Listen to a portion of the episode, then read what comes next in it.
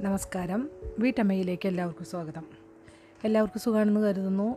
ഞാനും കുടുംബവും സുഖമായിട്ടിരിക്കുന്നു. നമുക്കിന്ന് നേരെ കഥയിലേക്ക് കടക്കാം കേട്ടോ. ഒത്തിരി വൈകി ഞാൻ കഥ വായിക്കാനായിട്ട്. അപ്പോൾ കൂടുതൽ കാര്യങ്ങളിലേക്ക് കടക്കുന്നില്ല. നമുക്ക് നേരിട്ട് കഥയിലേക്ക് കടക്കാം. രണ്ടാമത്തെ അധ്യായമാണ് ഞാൻ വായിക്കുന്നത് ഇന്ന്. കഴിഞ്ഞ ദിവസം വായിച്ചു നിർത്തിയിട്ടുണ്ടായിരുന്നൊരു ഭാഗം ഞാൻ വായിച്ചു തരാം കേട്ടോ. സീത ആവുന്നത്ര വായു വലിച്ചെടുത്തു. വീണ്ടും അലറി വിളിച്ചു രാമാ. അവ്യക്തമായൊരു ശബ്ദം വളരെ ദൂരത്തു നിന്നും കേട്ടതായി അവൾക്ക് തോന്നി. സീതേ. ഒരു പടൻ പെട്ടെന്ന് അവളുടെ ഇടതുവശത്തു കൂടി മുന്നോട്ടാഞ്ഞു. അവളുടെ കണങ്കാലുകൾ ലാക്കാക്കി അവൻ മുളവടി കൊണ്ടടിച്ചു. അടിയിൽ നിന്ന് രക്ഷപ്പെടാൻ സീത ഉയർന്നു ചാടി. ചാട്ടത്തിനിടയിൽ തന്റെ കയ്യിലിരുന്ന ലാത്തി അവൾ ചുഴറ്റിയടിച്ചു. അടിയേറ്റ ഒരു പടൻ ബോധരഹിതനായി നിലംപതിച്ചു. ഭൂമിയെ വീണ്ടും സ്പർശിച്ചപ്പോൾ അവൾ വീണ്ടും നീറ്റു വിളിച്ചു. രാമാ. അങ്ങനെ നിർത്തിയിരിക്കുകയാണ് കേട്ടോ. രാമ എന്നുള്ള വിളിയൊന്നും അത്ര ശരിയായ രീതിയിലൊന്നുമല്ല ഞാൻ വിളിക്കുന്നത് കേട്ടോ. നിങ്ങളെന്റെ രാമാവിളിയും സീതാവിളിയും കേട്ടിട്ട് ചിരിക്കൊന്നും ചെയ്യല്ലേ? എനിക്ക് തന്നെ എനിക്ക് തന്നെ ആ വിളി കേൾക്കുമ്പോൾ എനിക്ക് തന്നെ നാണം തോന്നുന്നു എന്റെ വിളി കേട്ടിട്ട്. അപ്പോൾ നമുക്ക് കഥയിലേക്ക് കിടക്കാം കേട്ടോ. മുപ്പത്തെട്ട് വർഷം മുമ്പ് ത്രികൂട ശൈലത്തിന് വടക്കുഭാഗം. ഒരു നിമിഷം നിൽക്കണേ. കുതിരയുടെ കഴിഞ്ഞാൻ വലിച്ചുകൊണ്ട് സുനൈന പറഞ്ഞു ഗംഗാനദിയിൽ നിന്നും നൂറ് യോജന അകലെയുള്ള ത്രികൂട ശൈലത്തിലേക്ക് മിഥിലയിലെ രാജാവായ ജനകനും പത്നി സുനൈനയും ഒരു യാത്ര പോയതായിരുന്നു. ഐതിഹ്യ പ്രസിദ്ധമായ കന്യാകുമാരി സന്ദർശിക്കുകയായിരുന്നു അവരുടെ ലക്ഷ്യം. കന്യകയായ ദേവത ശുദ്ധമായ ഹൃദയവുമായി കന്യാകുമാരി ദേവിയെ സന്ദർശിക്കുന്ന ആർക്കും ദേവിയുടെ അനുഗ്രഹം കിട്ടുമെന്ന് സപ്തസിന്ധുവിൽ പരക്കെ ജനങ്ങൾ വിശ്വസിച്ചിരുന്നു. മിഥിലയിലെ രാജകുടുംബത്തിന് ദേവിയുടെ അനുഗ്രഹം എത്രയും ആവശ്യമായിരുന്നു. ഗണ്ഡകി നദിയുടെ തീരത്തുള്ള മഹാനായ മിഥി സ്ഥാപിച്ച രാജ്യമാണ് മിഥില. വളരെ വേഗം പുഷ്ടിപ്പെട്ടുകൊണ്ടിരുന്ന ഒരു നദീമുഖ നഗരമായിരുന്നു ഒരിക്കൽ മിഥില. നദീതടത്തിലെ വളക്കൂറുള്ള മണ്ണു മൂലമുള്ള കാർഷിക വളർച്ചയും നദി വഴിയായി നദി വഴിയായി സപ്തസിന്ധുവിലെ മറ്റു നഗരങ്ങളുമായി നടത്തിയ വാണിജ്യവുമായിരുന്നു മിഥിലയുടെ ഐശ്വര്യത്തിന് നിദാനം. നിർഭാഗ്യവശാൽ പതിനഞ്ച് വർഷം മുമ്പുണ്ടായ ഒരു ഭൂമി ഉൽക്കവും അതിനെ തുടർന്നുണ്ടായ വെള്ളപ്പൊക്കവും മൂലം ഗണ്ഡകി നദി ഗതിമാറി ഒഴുകി. തന്മൂലം മിഥിലയുടെ സൗഭാഗ്യങ്ങളും വഴിമാറി. ഇപ്പോൾ കുറേ കൂടി പടിഞ്ഞാറു മാറി സംഘാശ്യ നഗരത്തിന്റെ പാർശ്വത്തിലൂടെയാണ് ഇപ്പോൾ ആ നദി ഒഴുകുന്നത്. മിഥിലയുടെ ഒരു പുത്രിക രാജ്യമാണ് സാങ്കാശ്യ സാങ്കാശ്യ ജനകന്റെ ഇളയ സഹോദരൻ കുശധ്വജനാണ് അവിടുത്തെ ഭരണാധികാരി. നദിയുടെ ഗതിമാറ്റത്തിന് ശേഷമുള്ള വർഷങ്ങളിൽ തുടർച്ചയായി മഴ ചതിച്ചത് മിഥിലയുടെ ദുരിതങ്ങൾക്ക് ആക്കം കൂട്ടി. മിഥിലയുടെ നഷ്ടം സാങ്കാശ്യയുടെ നേട്ടമായിരുന്നു. വിധിവംശത്തിന്റെ യഥാർത്ഥ പ്രതിനിധി എന്ന അവസ്ഥയിലേക്ക് കുജധ്വജന്റെ പദവി വേഗം ഉയർന്നു വന്നു. ഗണ്ഡകി നദിയുടെ ഗതി പഴയപടിയാക്കാനുള്ള ഒരു പദ്ധതിക്കായി മിഥിലയുടെ പൗരാണിക സമ്പത്തിൽ കുറേ ചെലവിടാൻ പലരും ജനകനെ ഉപദേശിച്ചതാണ്. എന്നാൽ കുശധ്വജന്റെ ഉപദേശം മറിച്ചായിരുന്നു. അത്തരം ഒരു വമ്പൻ പദ്ധതിക്ക് വേണ്ടി പണം ചെലവിടുന്നത് മണ്ടത്തരമാണെന്ന് അദ്ദേഹം വാദിച്ചു. സാങ്കാശിയിൽ നിന്നും മിഥിലയിൽ മിഥിലയിലേക്ക് മിഥിലയിലേക്ക് നദിയുടെ ഗതി തിരിച്ചുവിടാൻ പണം പാഴാക്കുന്നതെന്തിനെ?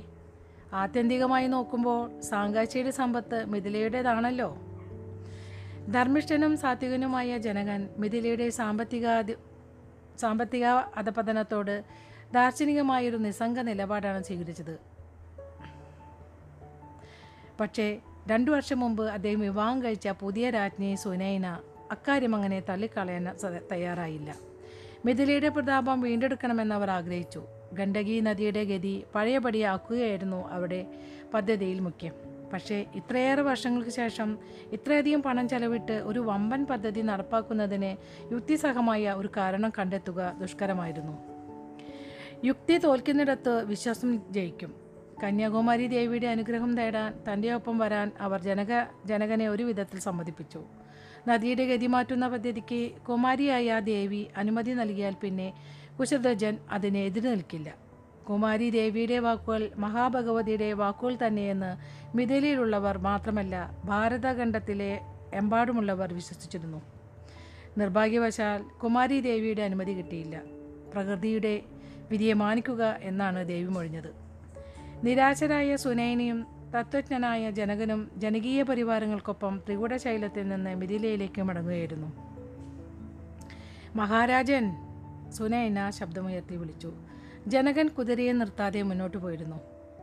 കടിഞ്ഞാൻ വലിച്ചുകൊണ്ട് ജനകൻ തിരിഞ്ഞു നോക്കി. ദൂരെ ഒരു മരത്തിന്റെ ചൂട്ടിലേക്ക് സുനൈന വിരൽ ചൂണ്ടി. പത്തുനൂറ് വാര അകലെ ഒരു കൂട്ടം ചെന്നായ്ക്കൾ ഒരു കഴുകനെ വളഞ്ഞിരിക്കുന്നു. തന്നോടെടുക്കുന്ന ചെന്നായ്ക്കളെ കഴുകൻ കൊത്തി അകറ്റിക്കൊണ്ടിരിക്കുന്നു. കഴുകൻ മുറവിളി കൂട്ടുകയും പുരുഷസ്വരത്തിൽ കൂകി വിളിക്കുകയും ചെയ്യുന്നുണ്ടായിരുന്നു. കഴുകന്റെ ശബ്ദം സ്വതവേ ശോകച്ചവിയുള്ളതാണ്. പക്ഷേ ഇവിടെ നിരാശതയാണ് മുന്നിട്ടു നിൽക്കുന്നത്. സുനൈനെ ശ്രദ്ധിച്ചു നോക്കി. മാന്യമല്ലാത്തൊരു യുദ്ധമായിരുന്നു അത്. ആറു ചെന്നായ്ക്കൾ മാറി മാറി ഒരു കഴുകനെ ആക്രമിക്കുന്നു. പക്ഷേ ധീരനായ ആ പക്ഷി ഓരോ തവണയും ചെന്നായ്ക്കളെ കൊത്തിയകറ്റുന്നു പക്ഷേ ആക്രമണകാരികൾ കൂടുതൽ കൂടുതൽ ഇരയോടെ അടുക്കുകയായിരുന്നു. ഒരു ചെന്നായ കഴുകനെ മാന്തി. അതിന്റെ ശരീരത്തിൽ രക്തം പൊടിഞ്ഞു. അത് പറന്നു പോകാത്തതെന്ത്? സുനൈന കുതിരയെ മെല്ലെ നടത്തി ഒച്ചയുണ്ടാക്കാതെ അടുത്തു ചെന്നു. അല്പം അകലത്തിലായി അംഗരക്ഷകൻ രാജ്ഞിയെ പിന്തുടർന്നു. സുനൈന ജനകൻ മുന്നറിയിപ്പിന്റെ ശബ്ദത്തിൽ വിളിച്ചു. അദ്ദേഹം കുതിരയെ നിർത്തി ഇടതുവശത്തുകൂടി ആക്രമിച്ച ഒരു ചെന്നായിയെ നേരിടാൻ കഴുകൻ തിരിഞ്ഞപ്പോൾ വലത്തുനിന്ന് ഒരുവൻ ആക്രമിച്ചു. കഴുകന്റെ വലതു ചിറകിൽ കടിച്ച ആ ചെന്നായ അതിനെ വലിച്ചിഴയ്ക്കാൻ ശ്രമിച്ചു. പക്ഷേ ആ പക്ഷി ഭ്രാന്തമായി ഒച്ചയിട്ടു. അതിന്റെ ശബ്ദം ഒരു നിലവിളി പോലെ ഉണ്ടായിരുന്നു. പക്ഷേ ആ പക്ഷി കരുത്തനായിരുന്നു. അത് തെല്ലും അനങ്ങിയില്ല. എല്ലാ ശക്തിയും പ്രയോഗിച്ച് അത് പിടിച്ചു നിന്നു. എന്നാൽ ചെന്നായുടെ കടി വളരെ ശക്തമായിരുന്നു. രക്തം ജലധാര പോലെ ഒഴുകി ചീറ്റി ഒഴുകി. പിടിവിട്ട് പിന്നാക്കം മാറിയ ചെന്നായിയുടെ വായിൽ കഴുകന്റെ തൂവലുകൾ പറ്റിപ്പിടിച്ചിരുന്നു. സുനൈന കുതിരയെ മുന്നോട്ട് വായിച്ചു. രണ്ടു ചെന്നായ്ക്കൾ പിന്നോക്കം മാറിയ തക്കം നോക്കി കഴുകൻ രക്ഷപ്പെട്ടു. പറക്കുമെന്നാണ് അവൾ കരുതിയത്. പക്ഷേ അത്ഭുതമെന്ന് പറയട്ടെ കഴുകൻ അവിടെ തന്നെ നിന്നു. മറ്റൊരു ചെന്നായെ ഓടിക്കാൻ ശ്രമിച്ചുകൊണ്ട്. ഈ ഒഴിവിലൂടെ രക്ഷപ്പെടൂ. സുനൈന വേഗത്തിൽ ചെന്നായ്ക്കളെ സമീപിച്ചു. അംഗരക്ഷകൻ ഊരിപ്പിടിച്ച വാളുകളുമായി രാജ്ഞിക്ക് പിന്നാലെ ഓടിയെത്തി. കുറച്ചുപേർ രാജാവിനോടൊപ്പം നിന്നു. സുനൈന ഭാര്യയുടെ സുരക്ഷിതത്വത്തിൽ ആശങ്ക പൂണ്ട് ജനകൻ വിളിച്ചു. അദ്ദേഹം കുതിരയെ പായിക്കാൻ നോക്കി. എന്നാൽ അത്ര നല്ല ഒരു കുതിരയോട്ടക്കാരനായിരുന്നില്ല.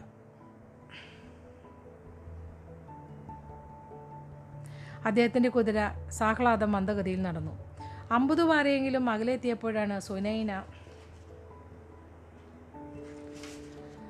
ആ ഭാണ്ഡം കണ്ടത്. ചെന്നായ്ക്കളിൽ നിന്ന് ആ ഭാണ്ഡത്തെ കഴുകൻ രക്ഷിക്കാൻ ശ്രമിക്കുകയായിരുന്നു. ഒഴിവുചാൽ തോന്നിച്ച ഒരിടത്താണ് ആ ഭാണ്ഡം കിടന്നിരുന്നത്. ആ ഭാണ്ഡം മനങ്ങി പരശുരാമ മഹാപ്രഭു സുനൈന ആശ്ചര്യപ്പെട്ടു. അതൊരു കുട്ടിയാണ്. സുനൈന അതിവേഗം കുതിരയെ പായിച്ചു. അവൾ ചെന്നായിക്കൂട്ടത്തിനടുത്തെത്തിയപ്പോൾ ആ ജന്തുക്കളുടെ മുരൾച്ചകൾക്കിടയിലൂടെ ഒരു മനുഷ്യ ശിശുവിന്റെ രോദനം കേൾക്കായി. അയ്യോ സുനൈന നിലവിളിച്ചു. അവരുടെ അംഗരക്ഷകർ പിന്നാലെ പാഞ്ഞെത്തി. കുതിരപ്പുറത്തേക്ക് കുതിരപ്പുറത്തേറിയ ഭടന്മാർ പരുക്കേറ്റ പക്ഷിയുടെ സമീപത്തെത്തിയപ്പോൾ വളഞ്ഞു നിന്ന ചെന്നായ്ക്കൾ വാലും താഴ്ത്തി കാട്ടിനുള്ളിലേക്ക് ഓടി രക്ഷപ്പെട്ടു. കഴുകന്റെ നേരെ ഒരു അംഗരക്ഷകൻ വാളോങ്ങി. നിൽക്കൂ.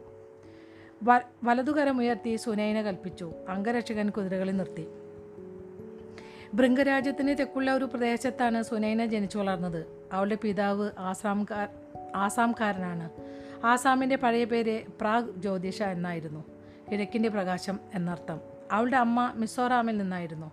മിസോറാം എന്നാൽ രാമന്റെ ശ്രേഷ്ഠ ജനം എന്നർത്ഥം. ആറാമത്തെ വിഷ്ണുവായ പരശുരാമന്റെ അനുയായികളായ മിസോറാംകാർ വലിയ യോദ്ധാക്കളായിരുന്നു. പക്ഷേ മൃഗങ്ങളെപ്പറ്റിയും പ്രകൃതിയുടെ താളക്രമങ്ങളെപ്പറ്റിയും സൂക്ഷ്മമായും അറിയുന്നവർ എന്നായിരുന്നു അവരുടെ ഖ്യാതി. കഴുകുന്നതിന്റെ സമീപമുള്ള ഭാണ്ഡത്തിലെ ശിശുവിനെ ഭക്ഷണമാക്കാനല്ല സംരക്ഷിക്കാനാണ് ശ്രമിക്കുന്നതെന്ന് തന്റെ സഹജ്ഞാനം കൊണ്ട് സഹജജ്ഞാനം കൊണ്ട് സുനൈന മനസ്സിലാക്കി. അല്പം വെള്ളം കൊണ്ടുവരുമോ സുനൈന കൽപ്പിച്ചു. അവൾ കുതിരപ്പുറത്ത് നിന്നിറങ്ങി. കുതിരപ്പുറത്ത് നിന്നിറങ്ങിയ ഭടന്മാരിൽ ഒരാൾ ചോദിച്ചു തമ്പുരാട്ടി ഇത് അപകടമല്ലേ? സുനൈന ഒരു നോട്ടം കൊണ്ട് അവനെ അടക്കി. രാജ്ഞിക്ക് പൊക്കം കുറഞ്ഞ് സുന്ദരമായ ആകാരമാണുള്ളത്. അവരുടെ ഉരുണ്ട സുന്ദരമായ മുഖം കണ്ടാൽ അവർ വളരെ മൃദുല പ്രകൃതിയാണെന്ന് തോന്നും. പക്ഷേ അവരുടെ ചെറിയ കണ്ണുകൾ നിശ്ചയദാർഢ്യത്തിന്റെ സൂചകങ്ങളായിരുന്നു. രാജ്ഞി മൃദുലമായി ആവർത്തിച്ചു അല്പം വെള്ളം കൊണ്ടുവരൂ. കൽപ്പന പോലെ ഒരു പാത്രം വെള്ളം തൽക്ഷണം അവിടെ എത്തി. സുനൈനയുടെയും കഴിവിന്റെയും ദൃഷ്ടികൾ പരസ്പരം കൊരുത്തു. ചെന്നായ്ക്കളുമായുള്ള യുദ്ധത്തിൽ പറ്റേ തളർന്ന കഴുകൻ ശക്തിയിൽ ശ്വാസോച്ഛ്വാസം ചെയ്യുന്നുണ്ടായിരുന്നു. ശരീരമാസകലമുള്ള മുറിവുകളിൽ നിന്നൊലിക്കുന്ന രക്തത്തിൽ അത് അഭിഷേകം ചെയ്യപ്പെട്ടിരുന്നു. ചെറുകിലെ മുറിവായിരുന്നു ഏറ്റവും മാരകം. അതിൽ നിന്നും രക്തം കുടുകൂടെ ചാടുകയാണ്. രക്തനഷ്ടം മൂലം അതിന് സ്വന്തം കാലിൽ നിൽക്കാനാവുന്നില്ല. എങ്കിലും അത് നിന്നിടത്തു നിന്ന് അനങ്ങിയില്ല. അതു തന്റെ ദൃഷ്ടി സുനയനയിൽ തന്നെ ഉറപ്പിച്ചു നിർത്തി. കൊക്കുകൾ മുന്നോട്ടാഞ്ഞ് അത് വല്ലാതെ ചീറി. കൂർത്ത നഖങ്ങൾ കൊണ്ട് വായുവിൽ മാന്തി. സുനയനെ സുനയനയെ അകറ്റുകയായിരുന്നു അതിന്റെ ലക്ഷ്യം. സുനൈന മനഃപൂർവം തന്നെ കഴുകന്റെ പിന്നിലുള്ള ഭാണ്ഡത്തെ അവഗണിച്ചു. കഴുകനെ തന്നെ നോക്കിക്കൊണ്ട് അവൾ ഒരു പാട്ടിന്റെ ഇണം മൂളി കഴുകന്റെ ഭാവം തെല്ലൊന്നും മയപ്പെട്ടതുപോലെ തോന്നി. ചീറ്റലിന്റെ ഊറ്റം കുറഞ്ഞു. സുനൈന സാവകാശം മുന്നോട്ട് നീങ്ങി. അടുത്തെത്തിയപ്പോൾ അവൾ തലകുനിച്ചു വെള്ളപ്പാത്രം ആ പക്ഷിയുടെ മുമ്പിൽ വെച്ചു. അവൾ വന്നതുപോലെ മെല്ലെ പിൻവാങ്ങി നിന്നു. മധുരമായ ശബ്ദത്തിൽ പറഞ്ഞു ഞാൻ വന്നത് സഹായിക്കാനാണ് എന്നെ വിശ്വസിക്കൂ. മനുഷ്യഭാഷ ആ പക്ഷിക്ക് മനസ്സിലായെന്ന് തോന്നി. വെള്ളം കുടിക്കാനായി മുന്നോട്ടാഞ്ഞു. അത് പക്ഷേ നിലത്തേക്ക് മറിഞ്ഞു വീണു. സുനേന മുന്നോട്ടാഞ്ഞ് ആ പക്ഷിയുടെ തല മടിയിൽ വെച്ചു മെല്ലെ തലോടി. കറുത്ത വരകളുള്ള ചെമ്മപ്പ് തുണിയിൽ പൊതിഞ്ഞ ആ ശശു ആ ശിശു നിർത്താതെ നിലവിളിക്കുന്നുണ്ടായിരുന്നു. കുട്ടിയെ എടുക്കാൻ ഒരു ഭടനെ ആംഗ്യം കാട്ടിയിട്ട് സുനൈന പക്ഷിയെ പരിചരിച്ചുകൊണ്ടിരുന്നു ഇനി മറ്റൊരു ഭാഗമാണ് കേട്ടോ. എത്ര ഭംഗിയുള്ള കുട്ടി. ജനകൻ വിസ്മയിച്ചു. ജ്ഞാനിയും വിരക്തനുമായി അദ്ദേഹത്തിന്റെ കണ്ണുകൾ നിറയെ സ്നേഹമായിരുന്നു. ജനകനും സുനൈനയും ഭടന്മാർ ഭടന്മാരുണ്ടാക്കിയ താൽക്കാലിക കസറുകളിലിരുന്നു മൃദുലമായ പരുത്തി വസ്ത്രത്തിൽ പൊതിഞ്ഞ ആ ശിശു സുനൈനയുടെ കൈകളിൽ കിടന്ന് ശാന്തമായി ഉറങ്ങി. വെയിലിൽ നിന്ന് രക്ഷപ്പെടാൻ അവിടെ ഒരു കൂറ്റൻ കൂടെ സ്ഥാപിച്ചിരുന്നു. രാജകീയ ബിഷോഗരൻ കുട്ടിയെ പരിശോധിച്ച് വലത്തെ ചെന്നിയിലെ മുറിവിൽ പച്ചമരുന്ന് അരച്ചു പുരട്ടി. ആ മുറിവിന്റെ കല കുറച്ചു കാലത്തിനുള്ളിൽ മാഞ്ഞു പോയിക്കൊള്ളുമെന്ന് അയാൾ രാജദമ്പതികൾക്ക് ഉറപ്പ് നൽകി. മറ്റൊരു വൈദ്യനോടൊപ്പം അയാൾ കഴുകന്റെ മുറിവുകൾ ശുശ്രൂഷിക്കാൻ ആരംഭിച്ചു. ഇവൾ ജനിച്ചിട്ട് ഏതാനും മാസങ്ങളെ ആയിക്കാണുകയുള്ളൂ. എങ്കിലും ഈ ദുരിതങ്ങളെയെല്ലാം അതിജീവിക്കാനുള്ള കരുത്ത് ഇവൾക്ക് ഉണ്ടായി തൊട്ടിലാട്ടുന്നതുപോലെ കുഞ്ഞിനെ കൈകളിലാട്ടിക്കൊണ്ട് സുനൈന പറഞ്ഞു കരു കരുത്തു മാത്രമല്ല സൗന്ദര്യവുമുണ്ട് നിന്നെപ്പോലെ സുനൈന ഭർത്താവിനെ നോക്കി മന്ദസ്മിതം തൂകി കുട്ടിയുടെ തലയിൽ തടവിക്കൊണ്ട് അവൾ ചോദിച്ചു ഇതുപോലൊരു കുഞ്ഞിനെ ഉപേക്ഷിക്കാൻ ആർക്കെങ്കിലും തോന്നുമോ? ജനകൻ നെടുതായി നിശ്വസിച്ചു ജീവിതത്തിൽ കിട്ടുന്ന അനുഗ്രഹങ്ങൾ പലരും തിരിച്ചറിയുന്നില്ല. കിട്ടാതെ പോയതിന്റെ പിന്നാലെ പായുകയാണ് മനുഷ്യർ. അത് ശരിയാണെന്ന മട്ടിൽ സുനൈന തല തലകുലുക്കി. ഉറങ്ങുന്ന കുഞ്ഞിനെ നോക്കി അവൾ പറഞ്ഞു ഇവൾ ഒരു ദേവതയെ പോലെയുണ്ട്. ഇവൾ ശരിക്കും ദേവത തന്നെ ജനകൻ പറഞ്ഞു. സുനൈന കുഞ്ഞിനെ എടുത്ത് അതിന്റെ നെറ്റിയിൽ ഉമ്മ വെച്ചു പരുക്കു പറ്റിയ ഭാഗത്ത് സ്പർശിക്കാതിരിക്കാൻ ശ്രദ്ധിച്ചുകൊണ്ട്. ജനകൻ ഭാര്യയുടെ പുറത്ത് തട്ടിക്കൊണ്ട് ചോദിച്ചു നീ തീർച്ചപ്പെടുത്തിയോ സുനൈന? അതെ ഈ കുഞ്ഞ് നമ്മുടേതാണ്. കന്യാകുമാരി ദേവി നമ്മൾ ആവശ്യപ്പെട്ടത് തന്നില്ല. പക്ഷേ അതിലും മെച്ചമായ മറ്റൊന്ന് തന്നു. നമ്മെ അനുഗ്രഹിച്ചു. ഇവളെ എന്തു പേര് വിളിക്കും? സുനൈന ആകാശത്തിലേക്ക് നോക്കി. വായു ദീർഘമായി വായു ദീർഘമായി ഉള്ളിലേക്ക് വലിച്ചെടുത്തു. ഒരു പേര് അവളുടെ മനസ്സിലുണ്ട്. ജനകന്റെ നേരെ തിരിഞ്ഞ് അവൾ പറഞ്ഞു ഇവളെ നമുക്ക് ഉഴവുചാലിൽ നിന്നല്ലേ കിട്ടിയത്? ഉഴവുചാൽ ഇവൾക്ക് അമ്മയുടെ ഗർഭപാത്രം പോലെയായിരുന്നു. അതുകൊണ്ട് നമുക്കിവളെ സീത എന്ന് വിളിക്കാം. ഒന്ന് വേറൊരു ഭാഗമാണ് കേട്ടോ പാരഗ്രാഫ് തുടങ്ങാനത്. സുനൈന തിടുക്കത്തിൽ ജനകന്റെ സ്വകാര്യ മുറിയിലേക്ക് ചെന്നു. രാജാവ് ഒരു കസേരയിലിരുന്ന് ജാബാലി ഉപ ഉപനിഷത്ത് വായിക്കുകയായിരുന്നു. മഹർഷി സത്യകാമ ജാബാലി രചിച്ച ഒരു ദാർശനിക ഗ്രന്ഥമായിരുന്നു അത്. ഗ്രന്ഥം താഴെ വെച്ച് ജനകൻ ചോദിച്ചു എന്തായി? ചക്രവർത്തി വിജയിച്ചുവോ? സീത അവരുടെ ജീവിതത്തിൽ കടന്നു വന്നിട്ട് വർഷം അഞ്ചു കഴിഞ്ഞിരുന്നു. ഇല്ല പരിഭ്രമത്തോടെ സുനേന പറഞ്ഞു. അദ്ദേഹം പരാജയപ്പെട്ടു. അമ്പരന്ന ജനകൻ പിന്നാക്കം മാഞ്ഞിരുന്നു. ദശരഥ ചക്രവർത്തി ലങ്ക ലങ്കക്കാരനായ ആ കച്ചവടക്കാരനോട് പരാജയപ്പെട്ടുവെന്നോ? അതെ കരാചബയിൽ വെച്ച് കരാചബയിൽ വെച്ച് സപ്തസിന്ധു സൈന്യത്തെ ഏതാണ്ട് മുഴുവനായി മുഴുവനായി തന്നെ രാവണൻ കൂട്ടക്കൊല ചെയ്തു. ദശരഥ ചക്രവർത്തി കഷ്ടിച്ച് ജീവനും കൊണ്ട് രക്ഷപ്പെട്ടു. രുദ്രഭഗവാനെ കരുണ കാട്ടണേ ജനകൻ മന്ത്രിച്ചു. തീർന്നില്ല ചക്രവർത്തിയുടെ സ്ത്രീ ചക്രവർത്തിയുടെ പ്രഥമ പത്നി കൗസല്യ മഹാറാണി ഒരു ആൺകുഞ്ഞിനെ പ്രസവിച്ചു. കരാജാബയിലെ യുദ്ധപരാജയത്തിന്റെ അന്ന് പരാജയത്തിന് പലരും പഴിക്കുന്നത് ആ കുട്ടിയെയാണ്. അവൻ ഒരു അപശകുനമാണെന്നാണ് ആളുകൾ പറയുന്നത്. ആ കുട്ടി ജനിക്കുന്നതിന് മുമ്പ് ഒരു യുദ്ധത്തിലും അദ്ദേഹം തോറ്റിട്ടില്ലത്രേ. എന്തൊരു അസംബന്ധം ജനകൻ പറഞ്ഞു. ആളുകൾ ഇത്രയ്ക്ക് മണ്ടന്മാരാകുമോ? ആ കുട്ടിയുടെ പേര് രാമൻ എന്നാണ്. ആറാമത്തെ വിഷ്ണു പരശുരാമന്റെ ഓർമ്മയ്ക്കിട്ട പേരാണ്. അതവന് ഭാഗ്യം കൊണ്ടുവരട്ടെ പാവം കുട്ടി. മിഥിലയുടെ ഭാവി ഓർത്താണ് എനിക്ക് ആശങ്ക മഹാരാജൻ. ജനകൻ ദീർഘമായി നിശ്വസിച്ചു. എന്ത് സംഭവിക്കുമെന്നാണ് നീ കരുതുന്നത്?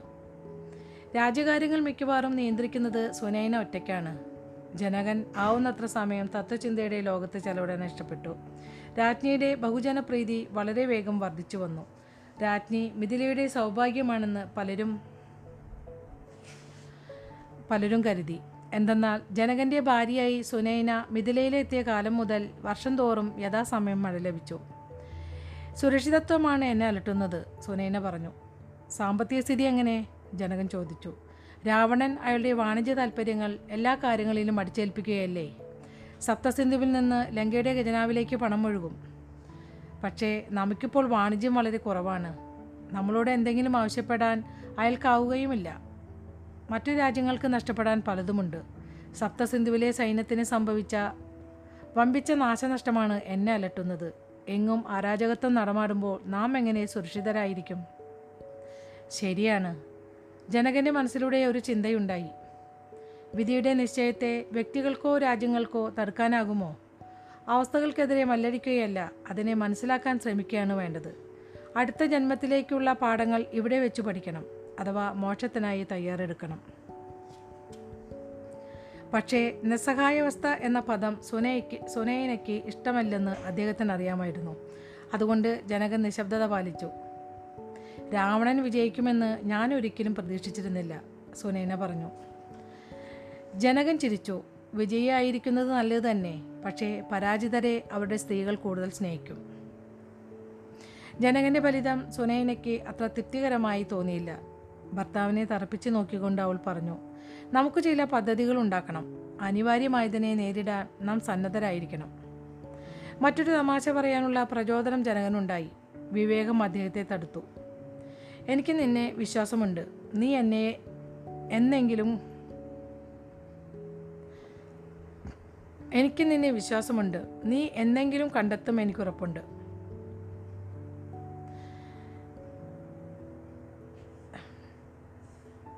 ഇതെന്താണ് ഇങ്ങനെ എഴുതിയത് ഞാൻ ഒന്നുകൂടി വായിക്കട്ടെ കേട്ടോ. എനിക്ക് നിന്നെ വിശ്വാസമുണ്ട്. നീ എന്തെങ്കിലും കണ്ടെത്തും. എനിക്ക് ഉറപ്പുണ്ട്. ജനകൻ പുഞ്ചിരിച്ചു.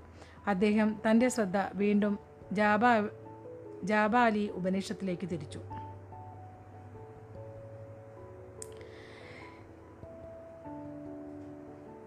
എന്താണ് കണ്ടെത്തുക എന്ന് മാത്രം ഇവിടെ പറയണില്ല. ഇനി എന്തെങ്കിലും തെറ്റെഴുതിയതാണോ എന്ന് അറിഞ്ഞുതരാം കേട്ടോ. ഈ രണ്ടാമത്തെ അധ്യായം ഇവിടെ അവസാനിക്കുകയാണ്. ഇത് ചെറിയൊരു അധ്യായമായിരുന്നു. മൂന്നാമത്തെ അധ്യായം ഞാൻ എത്ര ഉണ്ടെന്ന് നോക്കട്ടെ. ചെറുതാണെങ്കിൽ വായിച്ചു തരാം. കുറച്ചധികം ഉണ്ടെങ്കിൽ ഞാൻ അടുത്ത ദിവസം വായിച്ചു തരാവുന്നതാണ്.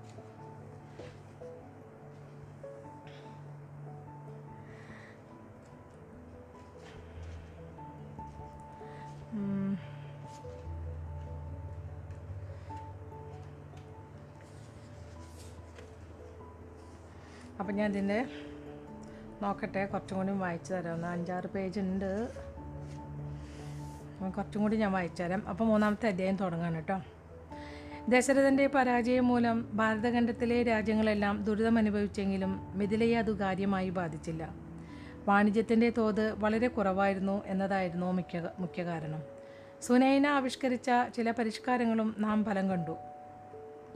ഉദാഹരണത്തിന് പ്രാദേശിക ഭരണവും നികുതി പിരിവും ഗ്രാമതലത്തിലേക്ക് മാറ്റി. തന്മൂലം ഉദ്യോഗസ്ഥ സംവിധാനത്തിന്റെ ഭാരം കുറയുകയും കാര്യക്ഷമത വർദ്ധിക്കുകയും ചെയ്തു. കൃഷിയിൽ നിന്നുള്ള അധിക വരുമാനം ഉപയോഗിച്ച് ഉദ്യോഗസ്ഥ സംവിധാനത്തെ കടക്കി നിർത്തുകയും മിഥിലയിലെ നിയമപാലകരുടെ എണ്ണം കൂട്ടുകയും ചെയ്തു. തന്മൂലം രാജ്യത്തിലെ ആഭ്യന്തര സുരക്ഷ മെച്ചപ്പെട്ടു. മിഥിലയ്ക്ക് സ്വന്തമായൊരു സ്ഥിരം സൈന്യം ഉണ്ടായിരുന്നില്ല. ബാഹ്യശത്രുക്കളെ നേരിടേണ്ട ആവശ്യം വന്നാൽ ഒരു ഉടമ്പടി പ്രകാരം കുശധ്വജന്റെ സാങ്കാശ്യ സൈന്യം അക്കാര്യം നോക്കിക്കൊള്ളും. ഇവയൊക്കെ വലിയ മാറ്റങ്ങളായി ആർക്കും അനുഭവപ്പെട്ടില്ല. ജനങ്ങളുടെ ദൈനംദിന ദൈനംദിന ജീവിതത്തെ ബാധിക്കാത്ത വിധം സുഗമമായി ഇവ നടപ്പിലാക്കുകയും ചെയ്തു. എന്നാൽ മറ്റു രാജ്യങ്ങളുടെ സ്ഥിതി ഇതായിരുന്നില്ല. രാവണനുമായി ഉണ്ടാക്കിയ സമാധാന ഉടമ്പടിയിലെ വ്യവസ്ഥകൾ പാലിക്കുന്നതിനായി പല കഴുത്തർപ്പൻ നടപടികളും അവർക്ക് സ്വീകരിക്കേണ്ടി വന്നു. അത് ജനങ്ങൾക്കിടയിൽ വ്യാപകമായ പ്രതിഷേധം സൃഷ്ടിക്കുകയും ചെയ്തു. സീതയുടെ ജന്മദിനം ഒരു ഉത്സവ ദിനമായി പ്രഖ്യാപിച്ചുകൊണ്ട് രാജകീയ വിളംബരമുണ്ടായി. യഥാർത്ഥ ജന്മദിനം ഏതെന്ന് ആർക്കും അറിയുമായിരുന്നില്ല. അതുകൊണ്ട് അവളെ ഉഴുവുചാലിൽ നിന്നും കണ്ടെത്തിയ ദിവസമാണ് അവളുടെ ജന്മദിനമായി കണക്കാക്കിയിരുന്നത്.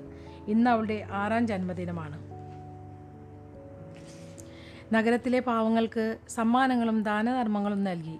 എല്ലാ വിശേഷ ദിനങ്ങളിലും ഇത് പതിവുണ്ടായിരുന്നതാണ്. എന്നാൽ ഇക്കുറി ഒരു വ്യത്യാസമുണ്ട്.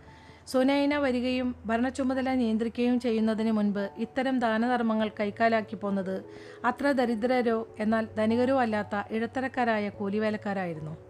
എന്നാൽ തീരെ ദാരിദ്ര്യം അനുഭവിക്കുന്നവർക്ക് ദാനധർമ്മങ്ങൾ ആദ്യം കിട്ടത്തക്ക വിധത്തിൽ സുനൈന ഏർപ്പാടുകളുണ്ടാക്കി നഗരത്തിന്റെ തെക്കുഭാഗത്ത് രണ്ടാം കോട്ട മതിലു മതിലിനുള്ളിലെ ചേരികളിലാണ് അത്തരക്കാർ വസിച്ചിരുന്നത്. പൊതുവായ ആഘോഷ പരിപാടികൾക്ക് ശേഷം രാജദമ്പതികൾ ശ്രീരുദ്രന്റെ പേരിലുള്ള കൂറ്റൻ ക്ഷേത്രത്തിൽ പ്രവേശിച്ചു. ചുവന്ന മണൽപ്പാറ കൊണ്ടാണ് രുദ്രക്ഷേത്രം നിർമ്മിക്കപ്പെട്ടിരുന്നത്. മിഥിലയിലെ ഏറ്റവും ഉയരമുള്ള നിർമ്മിതികളിലൊന്നായിരുന്നു അത്. നഗരത്തിന്റെ ഏതു ഭാഗത്തു നിന്നും കാണാം. ക്ഷേത്രത്തിന്റെ ചുറ്റും വലിയൊരു ഉദ്യാനമുണ്ടായിരുന്നു. തിരക്കേറിയ നഗരത്തിൽ ശാന്തമായ ഒരിടം. ഉദ്യാനത്തിനപ്പുറം ചേരി പ്രദേശമാണ് കോട്ടമതിൽ വരെ ചേരികൾ വ്യാപിച്ചു കിടക്കുന്നു. ക്ഷേത്രത്തിന്റെ ഗർഭഗൃഹത്തിൽ രുദ്രന്റെയും മോഹിനിദേവിയുടെയും കൂറ്റം വിഗ്രഹങ്ങൾ പ്രതിഷ്ഠിച്ചിരുന്നു സ്നേഹം ജ്ഞാനം ശാന്തി തത്വചിന്ത ഇവിടെയൊക്കെ വിളനിലമായ ആ നഗരത്തിന്റെ പൊതു സ്വഭാവത്തിനിണങ്ങുന്ന വിധം അവിടുത്തെ രുദ്രവിഗ്രഹത്തിന് സാധാരണ കാണാറുള്ള ഭീകരഛായ ഉണ്ടായിരുന്നില്ല. സൗമ്യതയുടെയും ദയയുടെയും തുടിക്കുന്ന ഒരു ഭാവമായിരുന്നു ആ വിഗ്രഹത്തിന്. സമീപസ്ഥയായ മോഹിനി ദേവിയുടെ കരം ഗ്രഹിച്ചിരുന്ന വിധത്തിലായിരുന്നു അത്. പൂജ കഴിഞ്ഞപ്പോൾ പൂജാരി അവർക്ക് പ്രസാദം നൽകി. പൂജാരിയുടെ പാദം തൊട്ട് നമസ്കരിച്ചിട്ട് സുനൈന സീതയെ കൈക്കുപിടിച്ച് ഗർഭഗൃഹത്തിന്റെ വശത്തുള്ള ഒരു ഭിത്തിക്കരികിലേക്ക് നടന്നു. ആ ഭിത്തിയിൽ സീതയെ പണ്ട് ചെന്നായ്ക്കൽ നിന്ന് രക്ഷിക്കാൻ വേണ്ടി ധീരമായി പൊരുതി മരിച്ച കഴുകന്റെ സ്മരണക്കായി ഒരു ഫലകം പതിപ്പിച്ചിട്ടുണ്ടായിരുന്നു. ലോകത്തിൽ വാർത്തെടുത്ത ആ ഫലകത്തിൽ ജീവൻ പേർപ്പെടുന്ന സമയത്തെ ആ പക്ഷിയുടെ മുഖഭാവമാണ് ചിത്രീകരിച്ചിരുന്നത്. നിശ്ചയദാർഢ്യവും കുലീനതയും അതിന്റെ മുഖത്ത് പ്രസരിച്ചിരുന്നു. സീത അമ്മയെ കൊണ്ട് പലവട്ടം അക്കഥ പറയിപ്പിച്ചിട്ടുണ്ട്. സുനൈനയ്ക്ക് അത് പറഞ്ഞു കൊടുക്കാൻ സന്തോഷമേ ഉണ്ടായിരുന്നുള്ളൂ. മകൾ അത് ഓർത്തിരിക്കണം എന്നവർ ആഗ്രഹിച്ചു. മഹത്വം പല രൂപത്തിലും മുഖച്ഛായയിലും വരാം. എന്നറിയിക്കാൻ അത് അത്യാവശ്യമാണ്. സീത ആദരവോടെ ആ ഫലകത്തിൽ മൃദുവായി സ്പർശിച്ചു. എല്ലായ്പ്പോഴും എന്ന പോലെ തന്റെ ജീവൻ രക്ഷയാ പക്ഷിയെ ഓർത്ത് അവൾ കണ്ണീർ തൂകി. അങ്ങേക്കു നന്ദി. അവൾ മന്ത്രിച്ചു. ജീവജാലകങ്ങളുടെയെല്ലാം ഈശ്വരനായ പശുപതിയോട് അവൾ ധീരനായ കഴുകന്റെ ആത്മാവിനെ സദ്ഗതി ലഭിക്കട്ടെ എന്ന് പ്രാർത്ഥിച്ചു. രാജദമ്പതികൾ ക്ഷേത്രത്തിന് വെളിയിൽ കിടന്നു. വെളിയിൽ കടന്നു എന്നായിരിക്കട്ടോ കേട്ടോ ഇതിൽ കിടന്നു എന്ന് എഴുതിയിട്ടില്ല ക്ഷേത്ര പുരോഹിതന്മാർ അവളെ ചവിട്ടുപടികളിലൂടെ നയിച്ചു. ക്ഷേത്രനടയിൽ നിന്നാൽ ചേരികൾ വ്യക്തമായി കാണാമായിരുന്നു. ചേരികളിലേക്ക് ചൂണ്ടിക്കൊണ്ട് സീത ചോദിച്ചു അവിടെ പോകാൻ അമ്മ എനിക്ക് അനുവാദം തരാത്തത് എന്താണ് സുനൈന പുഞ്ചിരിച്ചുകൊണ്ട് അവളുടെ പുറത്ത് തലോടി. വൈകാതെ പോകാം മകളെ.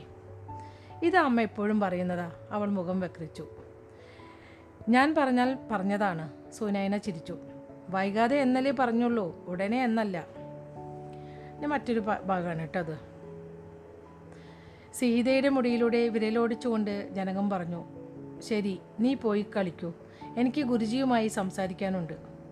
ജനകന്റെ പ്രധാന ഗുരു അഷ്ടാ അഷ്ടാവക്രമുനി കടന്നു വന്നപ്പോൾ ഏഴു വയസ്സുകാരിയായി സീത ജനകനുമൊത്ത് അദ്ദേഹത്തിന്റെ സ്വകാര്യ മുറിയിൽ ഇരുന്ന് കളിക്കുകയായിരുന്നു. ജനകൻ ഗുരുവിനെ വണങ്ങുകയും നാട്ടുനടപ്പനുസരിച്ച് തന്റെ സിംഹാസനത്തിൽ ഉപവിഷ്ടനാകാൻ മുനിയെ ക്ഷണിക്കുകയും ചെയ്തു. സപ്തസിന്ധുവിലെ രാഷ്ട്രീയ ഭൂപടത്തിൽ അപ്രധാനമായ സ്ഥാനമാണ് മിഥിലയ്ക്കുണ്ടായിരുന്നത്. അവിടെ സ്ഥിരമായി ഒരു രാജഗുരു ഉണ്ടായിരുന്നില്ല. പക്ഷേ ജനകന്റെ സഭ ഭാരതഖണ്ഡത്തിലെ പ്രശസ്തരായ ഋഷികൾക്കും ദാർശനികൾക്കും പണ്ഡിതന്മാർക്കും ശാസ്ത്രജ്ഞന്മാർക്കും ആതിഥ്യമരുളി ജ്ഞാനവിജ്ഞാനങ്ങളുടെ സൗരഭ്യം കലർന്ന മിഥിലയിലെ അന്തരീക്ഷം ബുദ്ധിജീവികൾ ഇഷ്ടപ്പെട്ടു. ജനകന്റെ പ്രധാന ഗുരുവായ അഷ്ടാവക്രമനി ഈ ചിന്ത ചിന്തകരിൽ ഒരാളായിരുന്നു.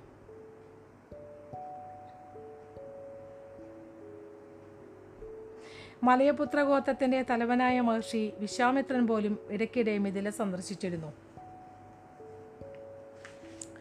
നമ്മുടെ സംഭാഷണം വേണമെങ്കിൽ പിന്നെ ആക്കാം മഹാരാജാവേ അഷ്ടാവക്രൻ പറഞ്ഞു. വേണ്ട തീർച്ചയായും വേണ്ട ജനകം പറഞ്ഞു. എന്നെ അലട്ടിക്കൊണ്ടിരിക്കുന്ന ഒരു പ്രശ്നത്തിൽ എനിക്ക് അങ്ങയുടെ ഉപദേശം വേണം. അഷ്ടാവക്രന്റെ ശരീരത്തിന് എട്ട് സ്ഥലത്ത് വൈരൂപ്യം വ്യാധിച്ചിരുന്നു. അദ്ദേഹം അമ്മയുടെ ഗർഭത്തിൽ കിടക്കുന്ന സമയത്ത് അമ്മയ്ക്ക് നേരിട്ട ഒരു അപകടം മൂലമാണ് ഇങ്ങനെ സംഭവിച്ചത്.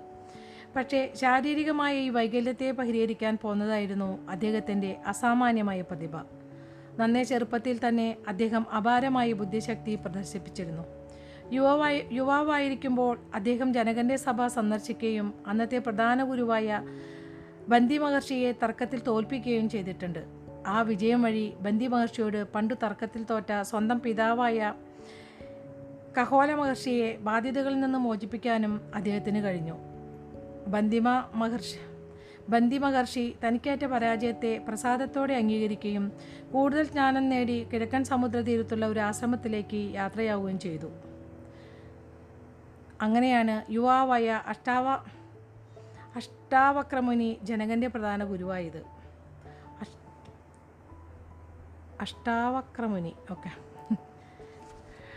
ധർമ്മിഷ്ഠനായ ജനക മഹാരാജാവിന്റെ മിഥിലയിൽ അഷ്ടാവക്രന്റെ ശാരീരിക വൈരൂപ്യം ആരും ഗവനിച്ചില്ല മറിച്ച് അദ്ദേഹത്തിന്റെ ജ്ഞാനദീപ്തിയാണ് ആളുകളെ ആകർഷിച്ചത്. കുഞ്ഞേ നമുക്ക് വൈകുന്നേരം കാണാം. കാലിൽ തൊട്ടുവന്നിച്ച സീതയോട് ജനകൻ പറഞ്ഞു അദ്ദേഹം അവളെ തലയിൽ കൈവച്ച് അനുഗ്രഹിച്ചു. മഹർഷിയുടെ പാദങ്ങളും തൊട്ട് നമസ്കരിച്ചിട്ട് സീത മുറിക്ക് പുറത്തുപോയി. മുറിക്ക് വെളിയിൽ പുറത്ത് വാതിലിന് മറിഞ്ഞ് അവൾ നിന്നു. തന്റെ പിതാവിനെ അലട്ടുന്ന പ്രശ്നം എന്തെന്നറിയാൻ അവൾക്ക് കൗതുകമുണ്ടായി.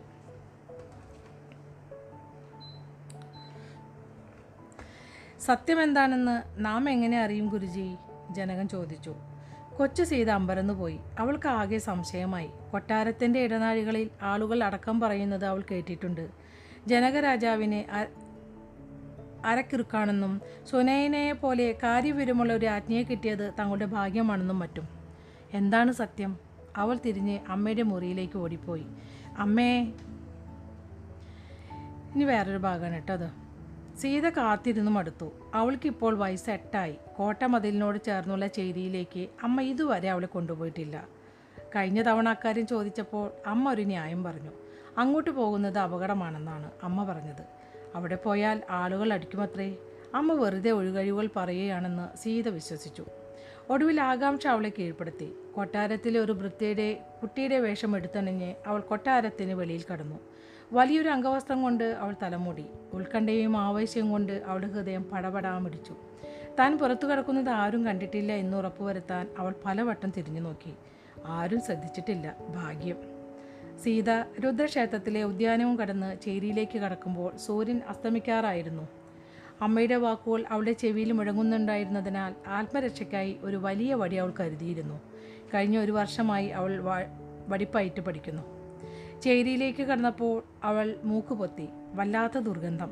അവൾ ക്ഷേത്രോദ്യാനത്തിലേക്ക് തിരിഞ്ഞു നോക്കി മടങ്ങിപ്പോയാലോ എന്ന് ആലോചിച്ചു. പക്ഷേ വിലപ്പെട്ട ഒരു കാര്യം ചെയ്യുന്നതിലുള്ള ആവേശവും കൗതുകവും അവളെ കീഴ്പ്പെടുത്തി. അവൾ എത്ര നാളായി ആഗ്രഹിക്കുന്ന കാര്യമാണിത്. ചേരിയിലെ വീടുകൾക്കിടയിലൂടെ അവൾ നടന്നു. മുളയും വഴിയുമെല്ലാം ഉപയോഗിച്ച് കെട്ടിയുണ്ടാക്കി കെട്ടിയുണ്ടാക്കി തുണി കൊണ്ട് മറച്ച ഇളകിയാടുന്ന കൂരകളായിരുന്നു അവ. ദുർബലമായ ആ വീടുകൾക്കിടയിലുള്ള നേരിയ പഴുതുകളാണ് ആളുകൾ വഴിയായി ഉപയോഗിച്ചിരുന്നത്. ഈ വഴിയിൽ അഴുക്കുചാലുകളുടെയും മറപ്പുരകളുടെയും കാലിത്തൊഴുത്തുകളുടെയും ധർമ്മം നിർവഹിച്ചു പോന്നു. വഴികളിലെങ്ങും ചപ്പുചവറുകൾ ചെളിയും വിസർജ്യവും സർവത്ത മനുഷ്യരുടെയും മൃഗങ്ങളുടെയും മൂത്രം തളം കെട്ടി കിടക്കുന്നു. അതിലൂടെ നടക്കുക ദുഷ്കരമായിരുന്നു. സീത അംഗവസ്ത്രം കൊണ്ട് മൂക്കുമറച്ചു. അവൾക്ക് ഏകകാലത്ത് കൗതുകവും ഭയവും അനുഭവപ്പെട്ടു. ആളുകൾ ഇങ്ങനെയാണോ ജീവിക്കുന്നത്? ഈശ്വര കരുണ കാണിക്കണേ. സുനൈന രാജ്ഞി മിഥിലയിൽ വന്നതിന് ശേഷം ചേരികളിലെ അവസ്ഥ വളരെ മെച്ചപ്പെട്ടിരുന്നെന്നാണ് കൊട്ടാരത്തിലെ ജോലിക്കാർ പറഞ്ഞിരുന്നത്. ഇതിനെ പുരോഗതി എന്ന് വിളിക്കാമെങ്കിൽ ഇതിനു മുമ്പത്തെ അവസ്ഥ എന്തായിരിക്കും? നടപ്പാതയിലെ ചെളിയിൽ നിന്ന് ഒഴിഞ്ഞ് അവൾ അടിവെച്ച് അടിവെച്ച് നടന്നു. ഒരു കാഴ്ച കണ്ട് അവൾ നിന്നു. കൂരയ്ക്ക് വെളിയിലിരുന്ന് അമ്മ കുഞ്ഞിനെ കഞ്ഞു കുടിപ്പിക്കുന്നു. രണ്ടോ മൂന്നോ വയസ്സ് കാണണം ആ കുട്ടിക്ക്. അമ്മയുടെ മടിയിലിരിക്കുന്ന ആ കുട്ടി അമ്മ കോരിക്കൊടുക്കുന്ന കഞ്ഞി സന്തോഷത്തോടെ കഴിക്കുന്നു. അവൻ കഴിക്കുമ്പോൾ ഗുളു ഗുളു എന്നൊരു ശബ്ദമുണ്ടായിരുന്നു. അവൻ ഇടയ്ക്കിടെ വായ പൊളിക്കുമ്പോൾ അമ്മ അതിൽ ഭക്ഷണം വെച്ചു കൊടുക്കും കുഞ്ഞു ഭക്ഷണം കഴിക്കുമ്പോൾ അമ്മ കൊഞ്ചലോടെ തന്റെ സന്തോഷം പ്രകടിപ്പിക്കും. ആനന്ദകരമായ ആ കാഴ്ചയേക്കാൾ സീതയെ രസിപ്പിച്ചത് മറ്റൊന്നാണ്. ആ സ്ത്രീയുടെ അടുത്തൊരു കാക്ക ഇരിപ്പുണ്ടായിരുന്നു.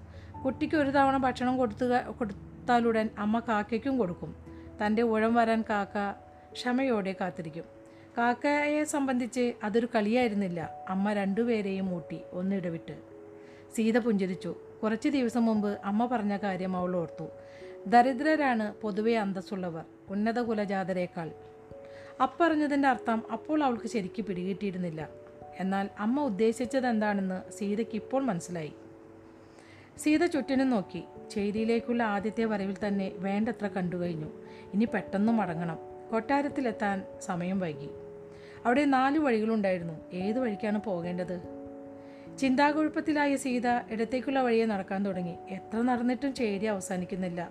അവൾ നടത്തത്തിന് വേഗം കൂട്ടി ഹൃദയം ശക്തമായി മിടിക്കാൻ തുടങ്ങി. വെളിച്ചം വഴങ്ങാൻ തുടങ്ങിയിരുന്നു. തലങ്ങും വിലങ്ങും കിടക്കുന്ന വഴികൾ അവൾ ആകെ അന്താളിച്ചു. ഒടുവിൽ കണ്ണും പൂട്ടി ഒരു വഴിയെ നടക്കാൻ തുടങ്ങി. മനസ്സിൽ സംരംഭം നാമ്പെടുത്തു തുടങ്ങിയിരുന്നു. നടത്തം വേഗത്തിലാക്കി പക്ഷേ വഴി തെറ്റി. അവൾ ഒരാളുമായി കൂട്ടിയിടിച്ചു. ക്ഷമിക്കണം അവൾ പറഞ്ഞു. അതൊരു പെൺകുട്ടിയായിരുന്നു. ഇരുണ്ട നിർമ്മല ഒരു കൗമാരക്കാരി. വൃത്തികെട്ട പ്രാകൃതമായ വേഷം. അവളുടെ ചീറിപ്പറിഞ്ഞ വസ്ത്രങ്ങളിൽ നിന്നും പുറപ്പെട്ട പുറപ്പെട്ട ദുർഗന്ധത്തിൽ നിന്ന് അത് വെള്ളം കണ്ടിട്ട് പല നാളായി എന്ന് ഊഹിക്കാം. അവളുടെ ചിടപിടിച്ച മുടിയിലൂടെ പേനുകൾ ഇഴഞ്ഞു നടക്കുന്നു. മെലിഞ്ഞു നീണ്ട ബലിഷ്ഠമായ ശരീരമായിരുന്നു അവളുടേത്. അവളുടെ പൂച്ചക്കണ്ണുകളും ശരീരത്തിലെ വടുക്കുകളും ആൾ അപകടകാരിയാണെന്ന് വ്യക്തമാക്കി. സീതയുടെ മുഖത്തേക്ക് അവൾ തറപ്പിച്ചൊന്ന് നോക്കി. പിന്നെ കൈകളിലേക്കും. പെട്ടെന്ന് തിരിച്ചറിഞ്ഞതിന്റെ മിന്നലിളക്കം അവളുടെ കണ്ണുകളിലുണ്ടായി. ഈ സമയം സീത അടുത്തൊരു വഴിയിലേക്ക് ഓടി. ഇതായിരിക്കണേ ശരിയായ വഴി എന്ന് പ്രാർത്ഥിച്ചുകൊണ്ട് മിഥിലയിലെ രാജകുമാരി ഓടി പെട്ടെന്ന് അവളുടെ ഓട്ടം നിലച്ചു മുമ്പിലൊരു മതിൽ വഴി അവസാനിച്ചു. അവൾ നിലവിളിച്ചു രുദ്രഭഗവാനെ രക്ഷിക്കണേ. വഴി തെറ്റി അവൾ ചേരിയുടെ അങ്ങേ തരക്കിൽ എത്തിക്ക എത്തപ്പെട്ടിരിക്കുന്നു. അപ്പുറം കോട്ടമതിൽ കോട്ടമതിലാണ്. നഗരത്തിൽ നിന്നും താൻ വളരെ ദൂരെ എത്തിയിരിക്കുന്നു. ആരെയും കാണാനുണ്ടായിരുന്നില്ല. എങ്ങും ഭീകരമായ നിശബ്ദത. സൂര്യൻ മിക്കവാറും അസ്തമിച്ചിരിക്കുന്നു. പോക്കുവേലിന്റെ നേരിയ ലാഞ്ചന ഇരുട്ടിന്റെ കൂ കട്ടി കൂട്ടാനേ ഉപകരിച്ചുള്ളൂ. എന്ത് ചെയ്യണമെന്നറിയാതെ അവൾ കുഴങ്ങി. ആരാണവിടെ? അവളുടെ പിന്നിൽ നിന്നൊരു ശബ്ദം. അടിക്കാനൊരുങ്ങി അവൾ ചുറ്റിത്തിരിഞ്ഞു. വലത്തുഭാഗത്ത് നിന്ന് കൗമാര പ്രായക്കാരായ രണ്ട് കുട്ടികൾ അവളുടെ നേർക്ക് വരുന്നു. ഇടത്തേക്ക് തിരിഞ്ഞ് അവൾ ഓടി പക്ഷേ അധിക ദൂരം പോകാൻ പറ്റിയില്ല. കാൽ വഴുതി അവൾ മുഖമടിച്ച് ചെളിയിൽ വീണു. കൂടുതൽ കുട്ടികൾ വരുന്നുണ്ടായിരുന്നു. അവൾ പെട്ടെന്ന് ചാടി എഴുന്നേറ്റ് വടി കയ്യിലെടുത്തു. അവർ അഞ്ചു പേർ അവളെ തടഞ്ഞു. അവരുടെ മുഖത്ത് ഒരു തരം വികൃതി വികൃതി ചിരി ഉണ്ടായിരുന്നു. ചേരിയിലെ കുറ്റകൃത്യങ്ങളെപ്പറ്റി അമ്മ അവൾക്ക് മുന്നറിയിപ്പ് കൊടുത്തിട്ടുള്ളതാണ്. അവിടെ ചെല്ലുന്നവർക്ക് മർദ്ദനമേൽക്കേണ്ടി വന്ന കഥകൾ. പക്ഷേ സീത അത്തരം കഥകളൊന്നും വിശ്വസിച്ചിരുന്നില്ല. അമ്മയുടെ പക്കൽ സഹായത്തിനായി വരുന്ന നല്ല ആളുകൾ ആരെങ്കിലും നല്ല ആളുകൾ ആരെങ്കിലും ഉപദ്രവിപ്പിക്കുമെന്ന് ചിന്തിക്കാനേ അവൾക്ക് കഴിഞ്ഞില്ല.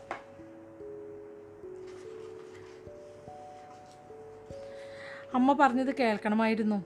അവളുടെ മുമ്പിൽ അഞ്ച് ആൺകുട്ടികൾ. പിന്നിൽ ഉയരമേറിയ മതിൽ രക്ഷപ്പെടാൻ ഒരു വഴിയുമില്ല. സീത വടി ചുഴറ്റി അവരെ ഭയപ്പെടുത്താൻ നോക്കി. ആ കൊച്ചു പെൺകുട്ടിയുടെ കോമാളിത്തരം കണ്ട് ആൺകുട്ടികൾ ആർത്തുചിരിച്ചു ഒരു കുട്ടി പരിഹാസത്തോടെ നഖം കടിച്ചുകൊണ്ട് പറഞ്ഞു ഓ ഞങ്ങൾ വല്ലാതെ പേടിച്ചു പോയി. വീണ്ടും പരുഷമായി ചിരി. അത് വളരെ വിലയുള്ള മോതിരമാണല്ലോ മോളെ മോളെ. കപടവിനയത്തോടെ ഒരുവൻ പറഞ്ഞു ഞങ്ങൾ ജീവിതകാലം മുഴുവൻ പരിശ്രമിച്ചാൽ അത്തരമൊന്നും നേടാനാവില്ല. നീയത് അങ്ങനെ നിർത്താണ് കേട്ടോ. നിങ്ങൾക്ക് ഈ മോതിരം വേണോ? സീത ചോദിച്ചു.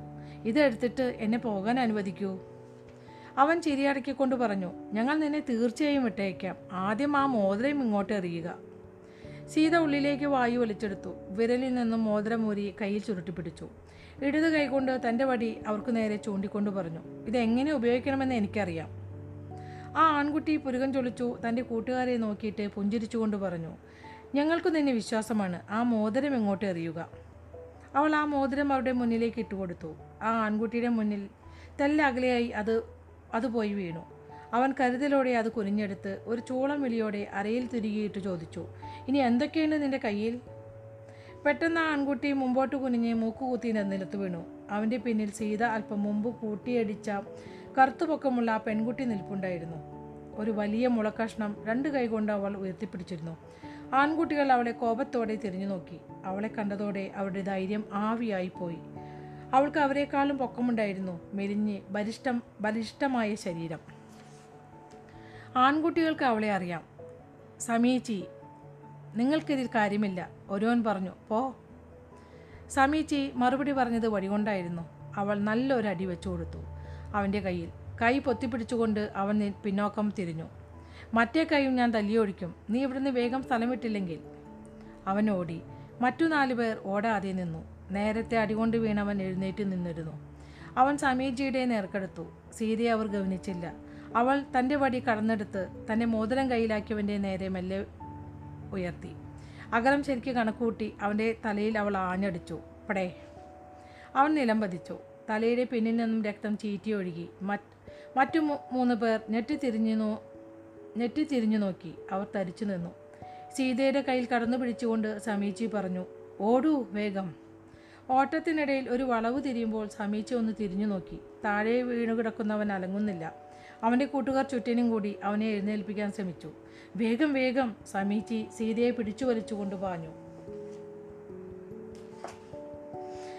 ആ അപ്പം നമ്മുടെ മൂന്നാമത്തെ അധ്യായവും ഇവിടെ അവസാനിച്ചിരിക്കുകയാണ് കേട്ടോ. അപ്പോൾ നാലാമത്തെ അധ്യായം ഞാൻ അടുത്ത ദിവസം വായിച്ചു തരാവുന്നതാണ്. ഇതുവരെ ക്ഷമയോടെ കഥ കേട്ടുകൊണ്ടിരുന്ന എന്റെ എല്ലാ നല്ല സുഹൃത്തുക്കളും നന്ദി നമസ്കാരം.